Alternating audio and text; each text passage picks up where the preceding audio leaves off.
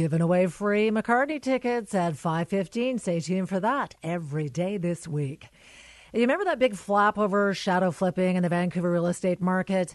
Uh, the gist of it realtors flipping a property on paper several times, pushing the price up and up and up, and then neither the buyer or the seller is actually aware of what's going on. Well, that story was broken by the Globe and Mail's investigative reporter, Kathy Tomlinson. When the end buyer pays $2.6 million for that house, he or she pays the property transfer tax but everyone else in the middle, that first person who made $300,000, the second person who made $300,000, they are flipping the property, essentially, but they pay no property transfer tax. Geez, people were mad about that story. Well, another very good investigative reporter in Vancouver who's been doing excellent work on the real estate front is Sam Cooper from the province.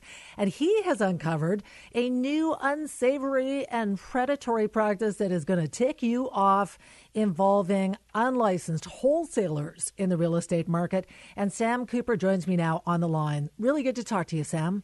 Yeah, thanks a lot for having me. Tell me, what is a wholesaler?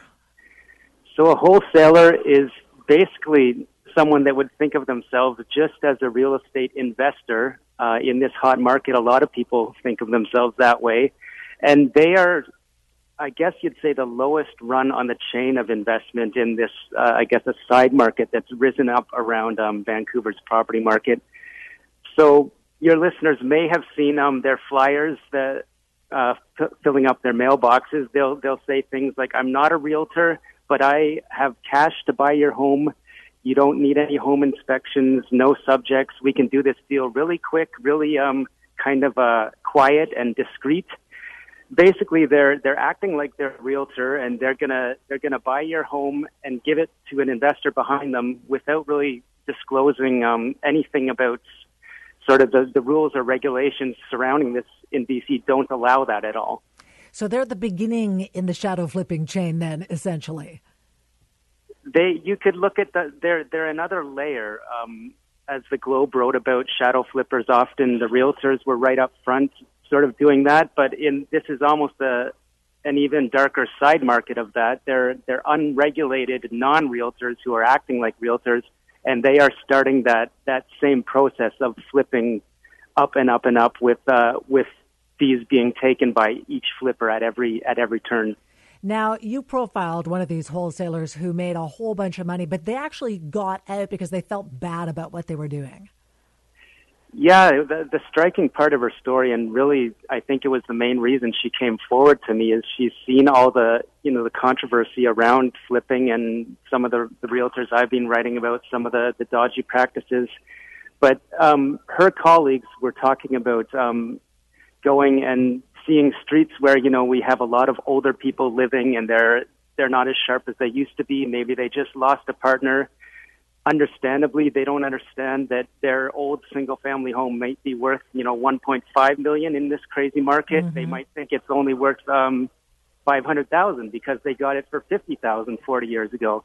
And these wholesalers, some of them are so greedy that they're essentially trying to scam elders into making these quick cash sales. The elderly person might think they did pretty well. Really, they, they were probably taken for maybe a million dollars or more in some cases. Oh, man, that is so aggravating. So, we've got the Real Estate Council finally cracking down, looking for the shadow flippers. Who's looking after, uh, looking out to, to try to crack down on the wholesalers? This would unregulate all unregulated real estate trading uh, uh in BC's laws comes under the jurisdiction of the superintendent of, of BC Real Estate, her office. She's really at the top of the chain of um, financial crimes investigation in BC. She's also the head of uh, FICOM in Victoria. So I, I spoke to her about this, and these these people who are not real, uh, licensed real estate brokers would come under her jurisdiction and they are aware of some of these people. They have gone up and they'll they'll approach them and say, "Look, you have to. It's not hard to get licensed in BC if you want to sell real estate. Do that or stop what you're doing. If you don't stop, you could face uh, you know fines, uh, court orders, etc." So they have approached a few of these people, but they they really haven't done anything punitive based on the records that that they they have for court or orders, and we can see the evidence of too many of these people out there simply from what uh, our sources told us and just all these flyers all uh, across Metro Vancouver. Oh, man, it just makes me crazy. You did a great story. Uh, thanks so much for joining us, Sam. Great. Thanks, Lynda. Okay, that's Sam Cooper from the province. Check out his story today. It will make you so mad. We have so many more questions we have to ask our government and the real estate councils. Man, this is a crazy, crazy market. It's black, it's dirty. There's a whole bunch of stuff going on that will make you crazy. Coming up next, the good news BC's economy looking fantastic. Alberta's economy in the tank. Ours looking rosier and rosier, according to the Conference Board of Canada. What does that mean for the job market here in BC? We're going to talk about that